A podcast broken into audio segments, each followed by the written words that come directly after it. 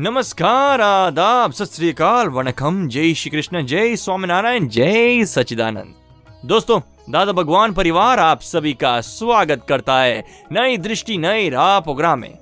बच्चे kids teenagers आपको तो पता चल ही गया होगा, आज हम किसकी बात कर रहे हैं?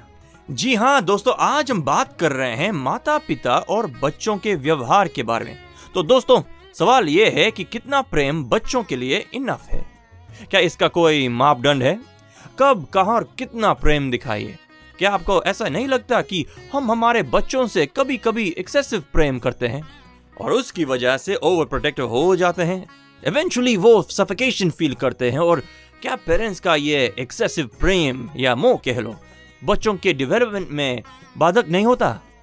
कई बार इस मोह का पेरेंट्स को पता ही नहीं चलता और बच्चे ये जानते हैं और उसका अनड्यू एडवांटेज भी लेते हैं। तो ये प्रेम और मोह के बीच की डिमार्केशन लाइन कैसे पहचाने और इनमें बैलेंस कैसे रखे?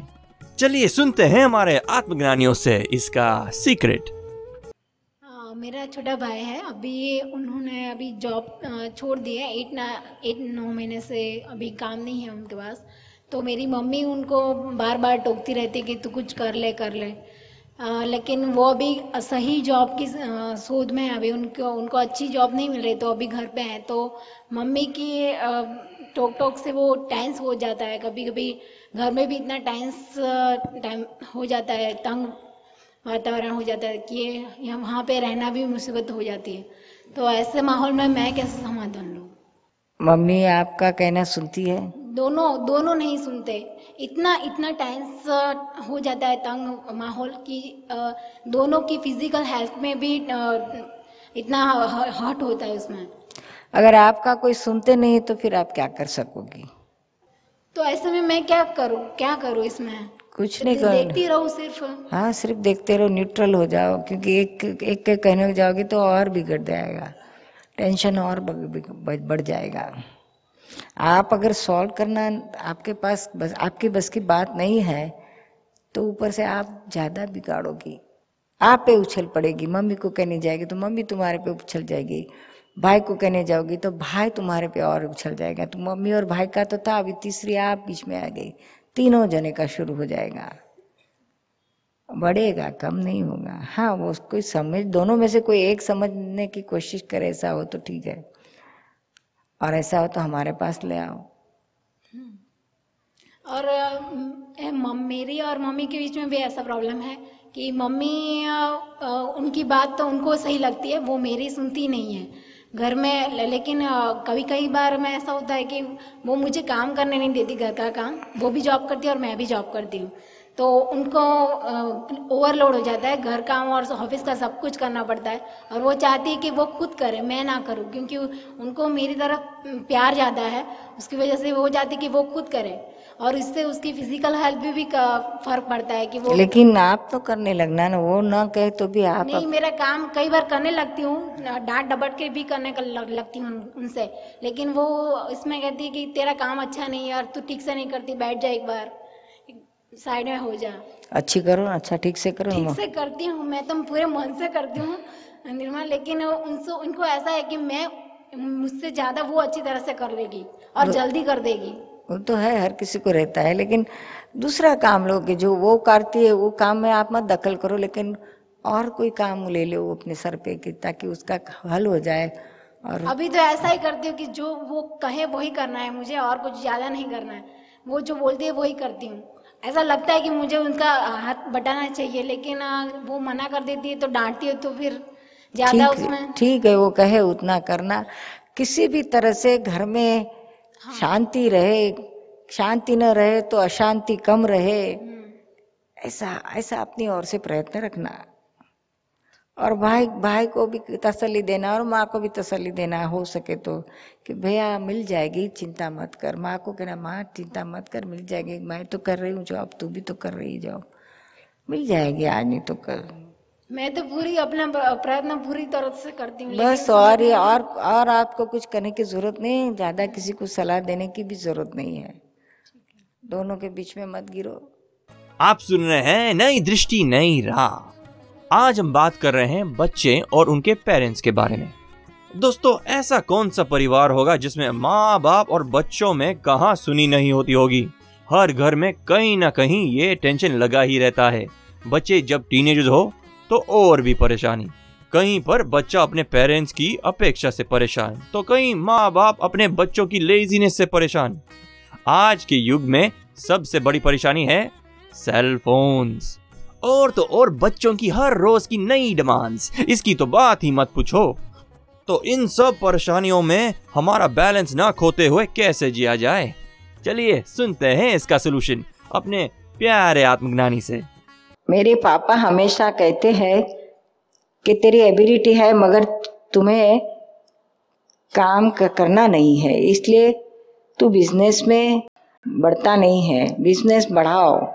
मगर मुझसे वो नहीं हो पाता है। तो मन में फ्रस्ट्रेशन आता है तो मैं क्या करूँ? ऐसा है। हर पापा को अपने बच्चे के लिए ऐसा ही रहता है कि वो बहुत उसकी एबिलिटी पैसे कमाने के में है, लेकिन वो करता नहीं है।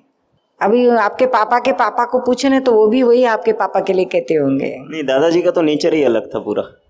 वो तो कभी कुछ कहते ही नहीं थे। बहुत अच्छा लेकिन ये तो एक्सेप्शनल बाकी हर किसी को ऐसा रहता है, हर हर पापा को ऐसा रहता है कि मेरा बेटा नहीं करता है कुछ। ज़्यादा करना चाहिए, ज़्यादा करना चाहिए। तो ये ये ये उनकी साइकोलॉजी रहती है पिता की। अपने बेटे के प्रति मोह है एक्सपेक्टेशंस है ज़्यादा। वो एक्सपेक्टेशन से इसे करते हैं। आपको ये सारी चीज़ों को समझना चाहिए। कि ये इसके असर अपने पे होने नहीं देना चाहिए। इससे आपका फ्रस्ट्रेशन बढ़ेगा डिप्रेशन में जाओगी उससे फ़ायदा नहीं होगा नहीं, वो गुस्सा किसी और पे निकल ही जाता है। हाँ पत्नी पे निकलेगा और किस पे? फुकट में मिल गई है तो। तो अपने पापा के साथ बैठो प्रेम से बातें करो उनको समझाओ कि ऐसा नहीं है कि मुझे नहीं करना है। मेरे जितनी ऐसा नहीं है कि मैं घर पे बैठा रहता हूँ या पूरा टाइम डिओटी ऐसा हाँ लेकिन बिल्कुल नहीं हूँ। ये भी पापा की भी थोड़ी लोभ की ग्रंथि है ना वो भी तो आपको दौड़ा भागने को कहती है। तो आप ये समझो और उनको बैठ के समझाओ कि हमको इसमें से क्या फ़ायदा और नुकसान है।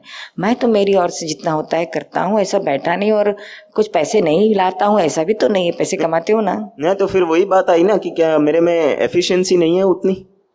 है नहीं है क्यों? नहीं रहती तो आप कुछ पैसे ही लाते नहीं थे।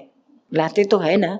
हाँ वो तो लाते हैं ना? हाँ, लाते हैं। अभी उनके एक्सपेक्टेशन के हिसाब से नहीं आते। उसका मतलब तो ये नहीं है कि आप कुछ करते नहीं है आ, आप एबल नहीं है।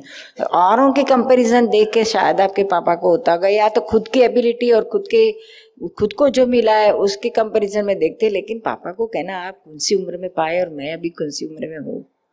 नहीं लेकिन अभी सर्कमस्टेंसेस पूरे चेंज हो गए ना आज सामने कस्टमर है वो भी सोचता है कि मैं इसके पैसे खोटे कर दूँ या ऐसे भी बहुत इंसिडेंट्स होने लगे हैं अभी। हो सकता है अभी तो जमाना बिगड़ गया है लेकिन अपनी ओर से काम करे जाओ। तो हम सोचते हैं कि ये संभाल के काम करे ताकि जो है वो भी चला नहीं जावे। बराबर है सच बात है। और मेरा पहला प्रश्न उसमें वही है कि जो चीज़ को हम देखते हैं अभी जैसा कैपेबिलिटी है कि अभी लेटेस्ट मोबाइल है लेटेस्ट टेक्नोलॉजी है लेटेस्ट कार है, वो पाने की जो चाहत रहती है तो उसमें वो भी होता है कि मैं ये अचीव करूँ। वो, उसमें आप, हमें कंट्रोल करना चाहिए, वो आपकी ओर से, पिता की ओर से नहीं है। इसका तो कोई अंत भी नहीं है ना। एक मोबाइल लाएँगे लाएँगे तो उससे तो आपका काम चलता ही है। लेकिन मार्केट में दूसरा नया तीन महीने के बाद आ गया मोबाइल तो हमको वहाँ ज़रूर हो जाएगा कि ये यही लाना है। तो माइंड मटेरियलिस्टिक वैल्यू के पीछे भागता है ना। तो अपने माइंड को संवारो। अगर माइंड को आप संतोष में रखोगे तो ही आप सुखी हो जाओगे। बाकी तो आपको ढेर सारे पैसे आ गए ना तो भी आप सुखी नहीं रहोगे। उसको संतोष में लेना चाहिए समझ में आया ना? नहीं वो लाइफ का आनंद नहीं ले पाते हैं। नहीं लाइफ का आनंद ये मटेरियल चीज़ में नहीं है। लाइफ का आनंद अपने भीतर में है अपनी समझदारी से अपनी सच्ची समझदारी से मिलता है, सच्चे ज्ञान से मिलता है। यही जो आपकी समझ है, वहाँ ही रॉन्ग हो आप। मटेरियलिस्टिक हाँ आपको जो बेसिक नेसेसिटी जो भी कुछ है मोबाइल रखने के जमाना है तो रखो। लेकिन फिर ये स्टाइल का होना चाहिए, वो स्टाइल का होना चाहिए, नया देखा, नया मार्केट में आया तो फिर उसके पीछे भागो। उसका अंत कहाँ है? ये मार्केट वाले तो हर तीन महीने में दूसरा नया निकालते आपके जेब खाली करवाने के लिए। क्या उसके पीछे हमारा सुख चैन छोड़ दे, मुँह पड़े? जो हमारे आत्मा के लिए दुश्मन है। नहीं पैसे का लोभ नहीं है लेकिन आज हम देखते हैं कि इसके पास की बात नहीं है मोह। मोह से आप मूर्छित होके उसके पीछे पड़ते हैं। हम क्यों किसी के गुलाम हो जाए? ये भौतिक चीज़ों के लिए हम गुलामी क्यों? हमारा सुख चैन क्यों गंवाए? कहाँ चैन मिलता है? कहाँ सुख मिलता है? वो टारगेट रखते हैं ना कि इतना टर्नओवर करना ही चाहिए दिमाग में सब प्लानिंग करके तो चलते ही है टर्न ओवर करो लेकिन ये चीज़ों के पीछे मत पड़ो। जो मिलता है ठीक है उसके सदरस्त अच्छे रास्ते से सारे सत्कार्य में वो पैसे का उपयोग करो कितना संतोष होगा कितना आनंद मिलेगा। नहीं कि ये भौतिक चीज़ लाने से टीवी लाए और गाड़ी लाए मर्सिडीज लाए। नहीं वो बात अलग है लेकिन जब भी जो जैसा आपने बताया ना कि वो आत्मा के ट्रैक से अलग हो जाता है ना फिर। हाँ बहुत ही अलग हो जाता है। उसके पीछे भागने में कि ये टारगेट पूरा करने में हम जो ज्ञान का ज्ञान की जो पटरी से उससे उतर जाते हैं। बिल्कुल उतर जाते हैं देरी नहीं लगती है। तो ये ज्ञान की पटरी में रहकर ये संसार पूरा करना है तो उस समझ से कि जो भी कुछ हमारे से प्रयत्न होता है करे जाओ। और फिर जो परिणाम आता है फल मिलता है सक्सेस हुए या अनसक्सेस हुए वो दोनों को एक्सेप्ट करो। करेक्ट है व्यवस्थित है न्याय है। पहले मत सोचो पर लेकिन परिणाम आने के बाद देखो जो भी आया तो फ़ायदा नुकसान दोनों करेक्ट है। वहाँ पे ईगो आगे निकल जाता है ना ईगो कहता है ना कि आप सक्सेस नहीं गए। नहीं वहाँ आप एक्सेप्ट करोगे तो ईगो की बात ही नहीं रहेगी। बुद्धि, ईगो दोनों वहाँ नहीं रहते हैं। जब आप व्यवस्थित है करेक्ट है, जुआ हुआ सो न्याय इन शब्दों के आगे, इस ज्ञान के आगे बुद्धि, अहंकार, मन, बन कोई खड़ा नहीं रह सकता है। सब बैठ जाते हैं, चुप हो जाते हैं। ज्ञान है इतना सुंदर। रिज़ल्ट के समय उसको यूज़ करो। पहले मत करो। पहले अपना काम करे जाओ। जितना हो सके पॉजिटिव रह के करो। करता होके मत करो। संजोग आपको काम करवा रहे हैं तो इस संजोग को देखते जाओ समझते जाओ और अपने आप को काम करवाने में जुड़ा दो। कुछ दिन अवेयरनेस रहती है फिर वही हो जाता है कि उसने वो आगे निकल गया रेस में ये बस रेस नहीं ये आपने अभी एक एक अभी एक मिनट के के अभी बात करी इतने से ही आपने अटक नहीं जाना है। इस चीज़ को आपने हमेशा अपने दिमाग में मंथन मनन करते रहना चाहिए। कि ये मैं जो सोच रहा हूँ ये करेक्ट है या रॉन्ग है? किसी की देखकर मैं अपना अपने आप को कंपेयर करता हूँ या कंपटीशन में गिर जाता हूँ तो इसमें फ़ायदा क्या होता है? कुछ ज़्यादा थोड़ी मिलता है ये सोचने से या फ्रस्ट्रेशन अनुभव करने से थोड़ी ज़्यादा पैसे मिल जाते हैं। End of the evening self realisation में वही होता है ना कि ये गलत हुआ है। हाँ तो ये रियलाइज़ है not end of the day और end of the result but every moment ये अपने को हाजिर रहना चाहिए। तो चैन से जी सकोगे काम भी कर सकोगे। समझ ना? जय सचिदान आप सुन रहे हैं नई दृष्टि नई राह जो सुल जाता है ज़िंदगी की हर सवाल को। दोस्तों आज हमने माता पिता और बच्चों की कई समस्याओं पर गौर किया। हमारे प्यारे आत्मज्ञानी ने प्यार भरा रिलेशन बनाए रखने के लिए हमें एक्सलेंट पॉइंटर्स दिए। तो दोस्तों, ऐसी सारे सवालों के जवाब पा सकते हैं हमारे हर रोज के कार्यक्रम में। सुनना ना भूलिए इसी समय इसी चैनल पे। अधिक जानकारी के लिए हमें कॉल करें। One eight seven seven five zero five Dada extension twenty three और लॉग इन करें Hindi dot Dada Bhagwan dot O R G या फिर ईमेल करें Dada on radio at U S dot Dada Bhagwan dot O R G या फिर Dada Bhagwan foundation YouTube channel को subscribe करें। आज के लिए हमें दे इजाज़त, कल फिर मुलाकात होगी। तब तक के लिए स्टे इन द प्रेजेंट नई दृष्टि, ज्ञान, विज्ञानी। नैदृष्टि मोक्षप्रदानी नैरा